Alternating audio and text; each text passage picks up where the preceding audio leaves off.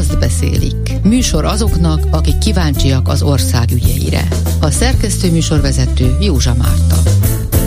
Jó napot kívánok, Józsa Merta vagyok. Igyekszünk ma is olyan történeteket elmesélni a szabad sajtóban dolgozó kollégák segítségével, amelyek ritkán vagy sohasem jutnak el az ország egészéhez.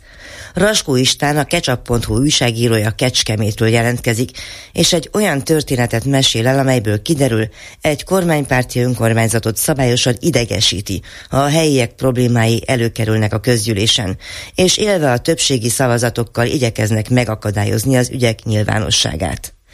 Betlen Tamás, a Borsot 24.hu újságírójának története is egyedi, de nem egyedülálló. Megtudjuk, hogyan igyekszik a hatalom lehetőség szerint minden vagyonától megfosztani az önkormányzatokat, szabályosan csapdába csalva őket.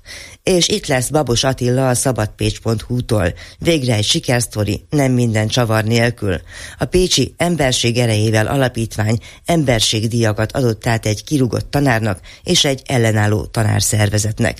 A jelöltek között volt amúgy Pankotai Lili diáklány is. Szóval kezdjük a Kecskeméti önkormányzat sajátos demokrácia felfogásával. Roskó Istvánnal beszélek a ketchup.hu-nak az újságírójával.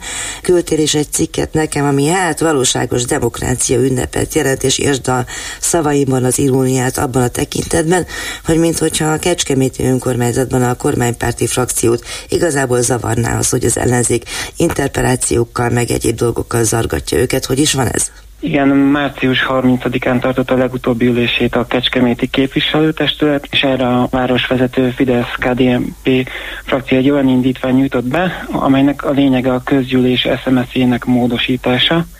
Mégpedig úgy, hogy a képviselők által írásban benyújtott kérdésekről, interpellációkról a jövőben szavazás fogja eldönteni, hogy a közgyűlésen napirendre veszik-e vagy sem és ez az eddigi szabályzáshoz, gyakorlathoz képest elég nagy változás. Eddig ugyanis, hogyha a határidőt betartva írásban beérkezett a kérdés, interpelláció, akkor automatikusan napirendre tűzték. Mostantól azonban voksolás lesz előtte. Tehát ha mondjuk nekem, mint önkormányzati ellenzéki képviselőnek tudomásról jutott, hogy XY kilopta a kis csirkét a tojásból, és szeretném ezt a témát fölvetni, akkor előzetesen a többség szavaz arról, hogy erről szabad-e beszélni? Így van, igen, mostantól már szavazás fogja megelőzni az ilyen kérdéseket, illetve hát az indítványokat, interpellációkat.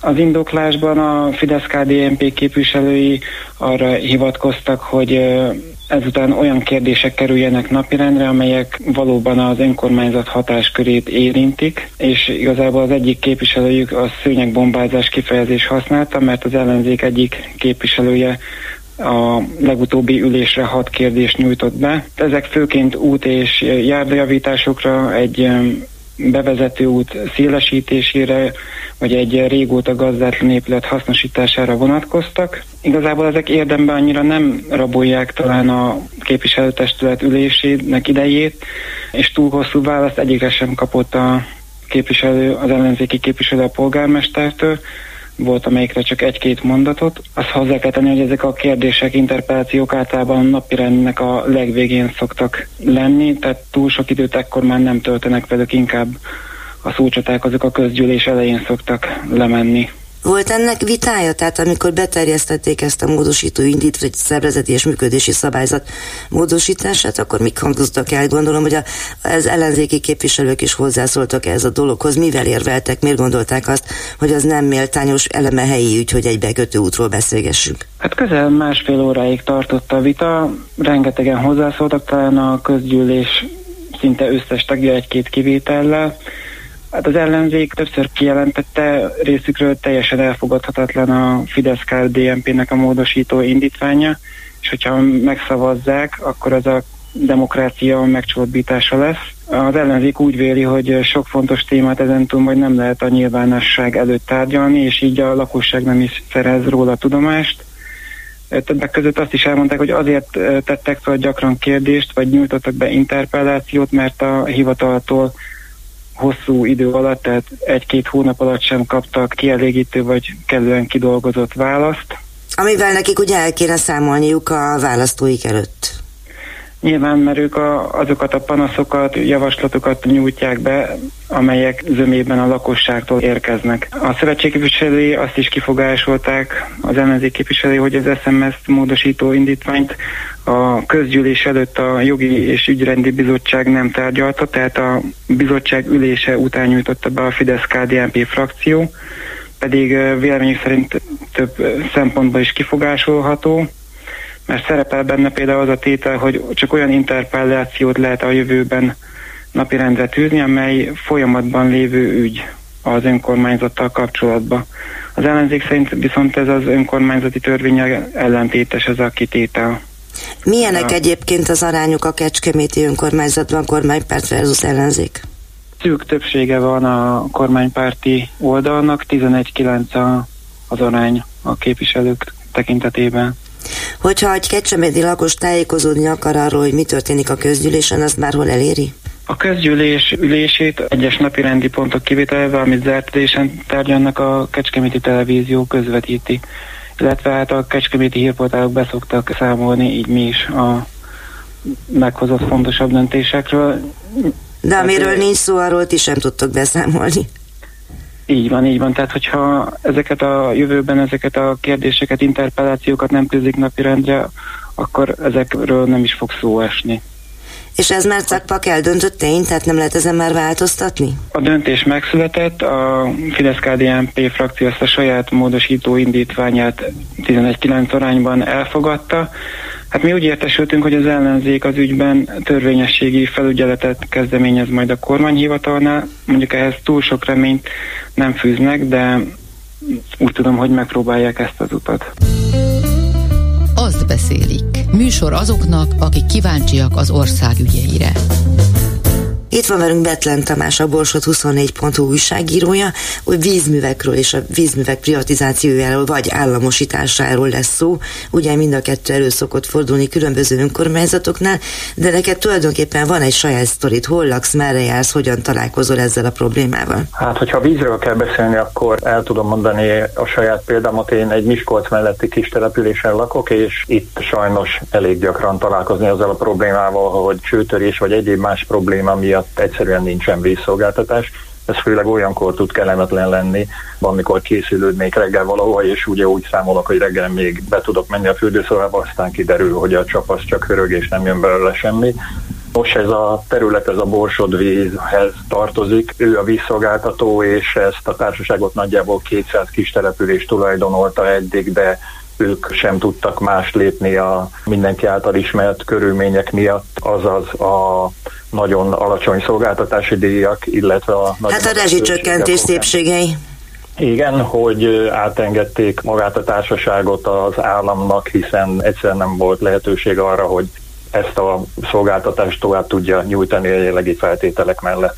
De most nem is a Borsodvízről akartunk ugye beszélni, hanem Miskolc városának a vízszolgáltatójáról, amit Miskolci vízműveknek, rövidebb nevén MIVíznek neveznek. Itt is körülbelül hasonló a helyzet, annyi a különbség, hogy itt még eh, állja az ostromot a város, és nem engedi egyelőre át a vízművek tulajdonjogát az államnak. Éppen erről volt szó a legutóbbi közgyűlésen is és egy elég hosszú és komoly vita zajlott ezzel kapcsolatban a várost vezető ellenzéki képviselőcsoport, illetve a kormánypárti politikusok között. Milyen állapotban van egyébként a Miskolci vízmű, mit lehet róla elmondani? Tehát nyilván karbantartása ott sem nagyon jut, és az önkormányzat tulajdonában van, ugye?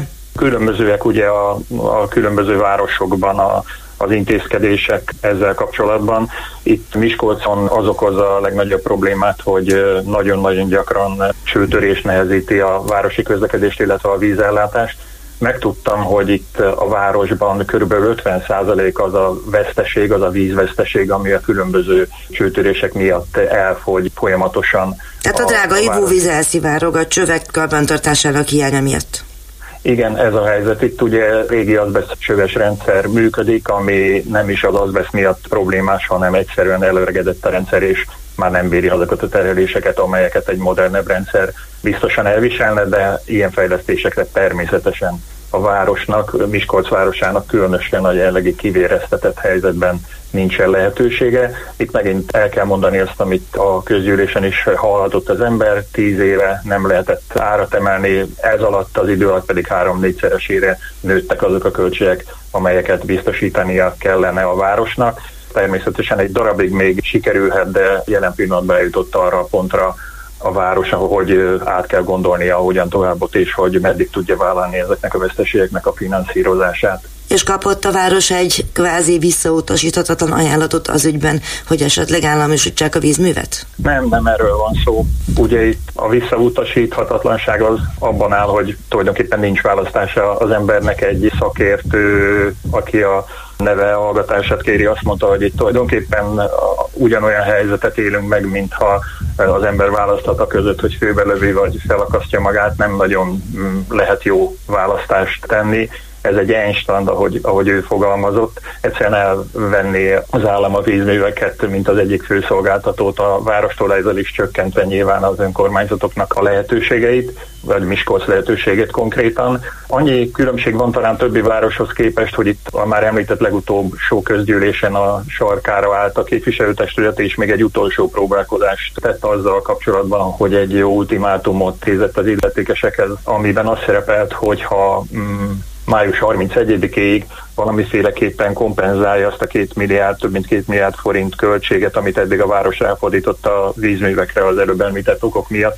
akkor átengedi a vízműt vagyont az államnak. Ellenkező esetben viszont, ha nem érkezik meg ez a pénz, akkor csődöt jelentés kezdeményezi majd egy kényszerüzemeltető kijelölését, ami annyiban kellemetlenebb az államnak, hogy ugye ott kötelező üzemeltetési költségeket kell majd biztosítania, míg ha átveszik, akkor nyilván mások a lehetőségek. Nagyon fontos megjegyezni, hogy mind a polgármester Verespál, mind a képviselők, ellenzéki képviselők, frakcióvezetője Simon Gábor hangsúlyozta, hogy itt nem lehet egyébként más szempont, akárhogy is végződik ez a vita, mint a miskolciak vízszolgáltatásának biztosítása, a precíz és pontos biztosítása. Ennek ellenére azért mindannyian látjuk és tudjuk, hogy miről van szó. Mondjuk van valamilyen garancia arra, hogyha az állam átvenni a vízművet, akkor elvégezni a szükséges karbantartásokat és kötelezettségének megfelelően működtetni is?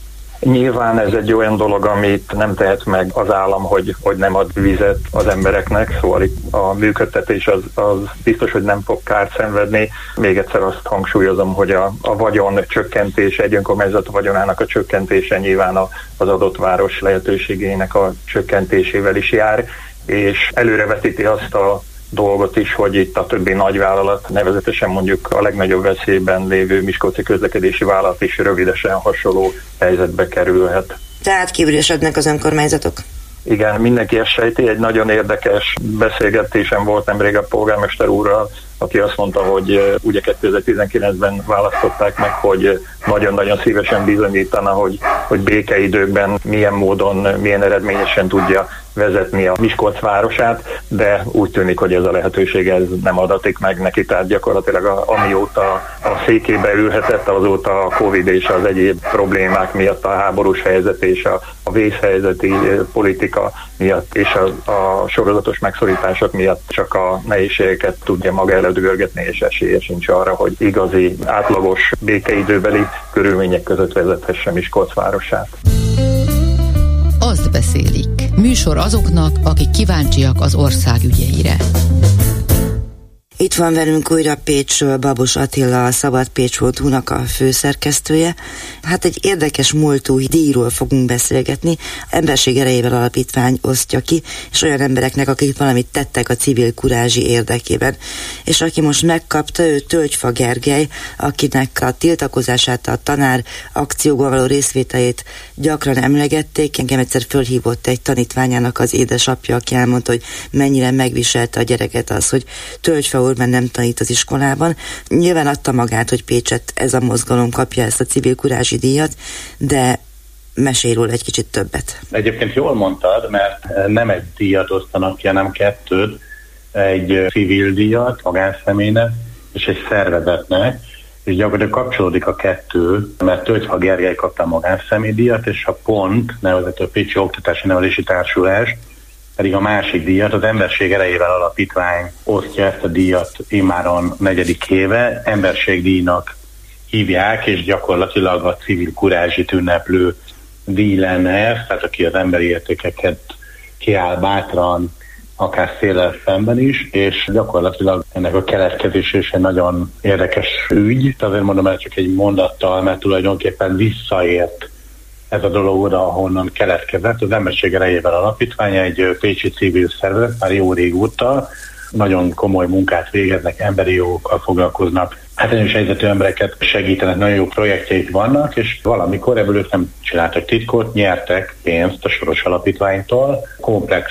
pályázatot, egyrészt saját működésre, másrészt más civilek az egész régióból pályázat alapján, de már a Pécsi Alapítvány osztotta ki, az ő szempontjaik alapján, és a harmadik pedig a közösségi iroda kialakítása volt, és amikor erre kerestek helyszínt, akkor derült ki azt, hogy ők milyen pénzből hogyan akarják kivenni. Ez eljutott a helyi Fideszhez, akkor még a Fidesz volt Pécsett a város közgyűlési többséget adó vezető hatalom, és gyakorlatilag példátlan módon szerintem a magyarországi újkori demokrácia történetében elfogadtak egy nyilatkozatot, hogy ez egy olyan szervezet, amelyet nem látnak szívesen Pécset, mert hogy soros befogadó központot, ez a migráns időszak 2017 környékén vagyunk felfutásakor, van, amikor a migránsokról szólt minden a Fidesz kommunikációjában, és ha bár ők is tudták azt, hogy ez nem igaz, ezt végigvittek, elfogadtak egy nyilatkozatot,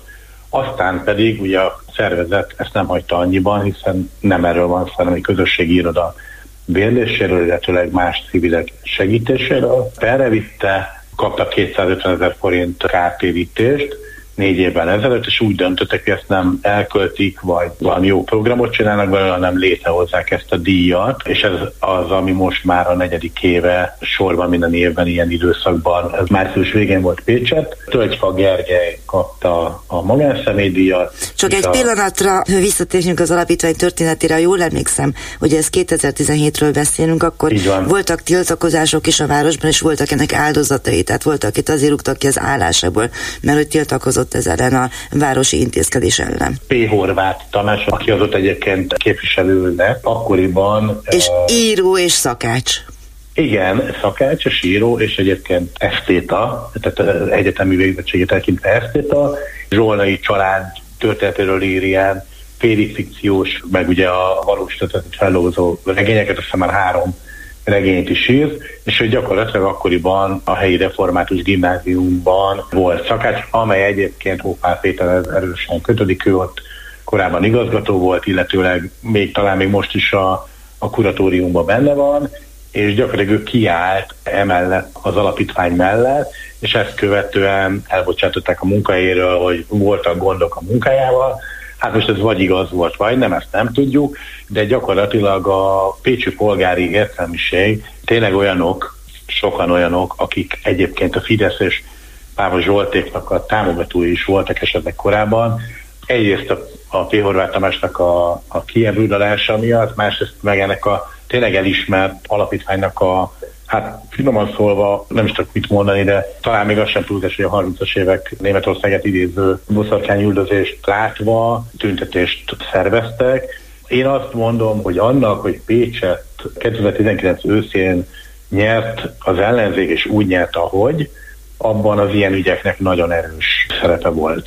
A mostani Tölgyfa Gergely díja mellett még felmerült Vankotai Lilinek a neve is. Így van, ugyanis ez úgy működik, hogy jelölni kell személyeket is, meg szervezeteket is, azokat, akik sok jelölést kapnak, plusz a, azok, akik erről döntenek, azok egy rangsort állítanak föl, és tulajdonképpen a többek között a Pankotai Lili neve is felmerült, ő is oklevelet kapott, ez nyilván amiatt, mert ugye ő Pécset volt a Ciszterci Rend Nagy Lajos gimnáziumának a tanulója, ugye 2019 őszén, október 23-án felszólalt Budapesten az ellenzéki tüntetésen, elmondott slam poeti beszédet, amelyben voltak bizony olyan szavak, amiket amiket keresetlennek is nevezhetünk, de egy, egy dűből megírt és elmondott beszéd volt, ezután pedig gyakorlatilag ellehetetlenült az ő helyzete Pécset, az lett a vége, hogy távoznia kellett, tulajdonképpen ő is akarta már, meg az iskola sem marasztalta finoman fogalmazva,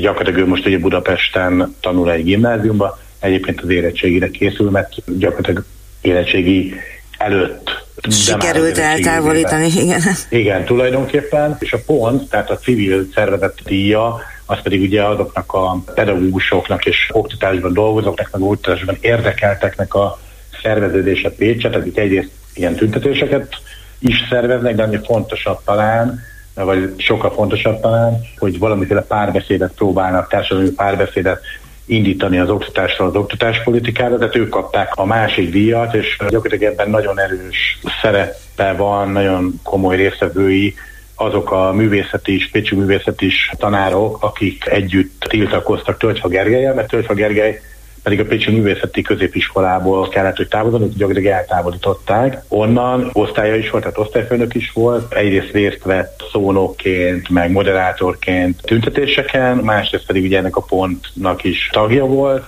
és ő nem hagyta abba ezt a, ugye nem, nem a sztrájkról van szó, hanem arról, ami ugye nem, nem volt szabályozva, és meg tudatosan mentek bele, ez az elégedetlenkedés, polgári engedetlenség, mert ők azt mondták, hogy igazából a sztrájknak, a sztrájk jog kiüresítése miatt nem sok értelme van, tehát az igazi sztrájk az az, amit most engedetlenségként csinálnak, és ennek a vége az volt, hogy őt, őt elküldték. Úgyhogy tulajdonképpen az a szervezet, amelyet kvázi kiátkoztak egy totális hazugságra építve, és amely egy nagyon picit talán hozzájárult ez az ügy ahhoz, hogy megbukjon a Fidesz Pécset, és amely szervezetten egy, egy, egy perben kapott egy pénzkártérítést emiatt a boszorkányüldözés miatt, és ezt egy díjnak a megalapítás nagyon fontos, szerintem nagyon komoly díjnak a régiós díjnak a megalapításáról beszélünk.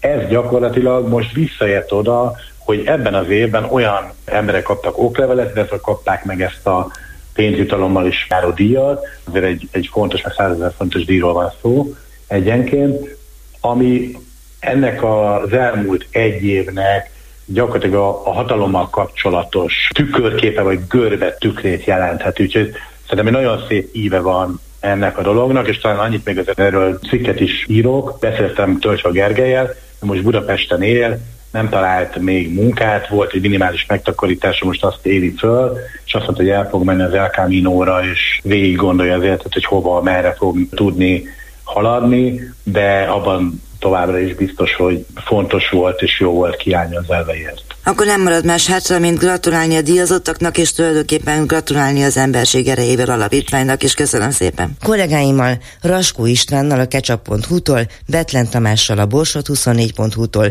és Babos Attilával a szabadpécs.hu-tól beszélgettünk olyan helyi ügyekről, amelyekről nem árt, ha valamennyien tudunk. Igyekszünk rajta lenni a témán, ehhez azonban önökre is szükségünk van, hiszen tudják, fontos, hogy legyenek ismereteink egymásról. A műsor a www.clubradio.hu oldalon visszahallgatható. Leveleiket a józsa.mártakukac clubradio.hu címre várom. Ahogy várom önöket, jövő pénteken is Józsa Mártát hallották. Az beszélik című műsorunkat hallották.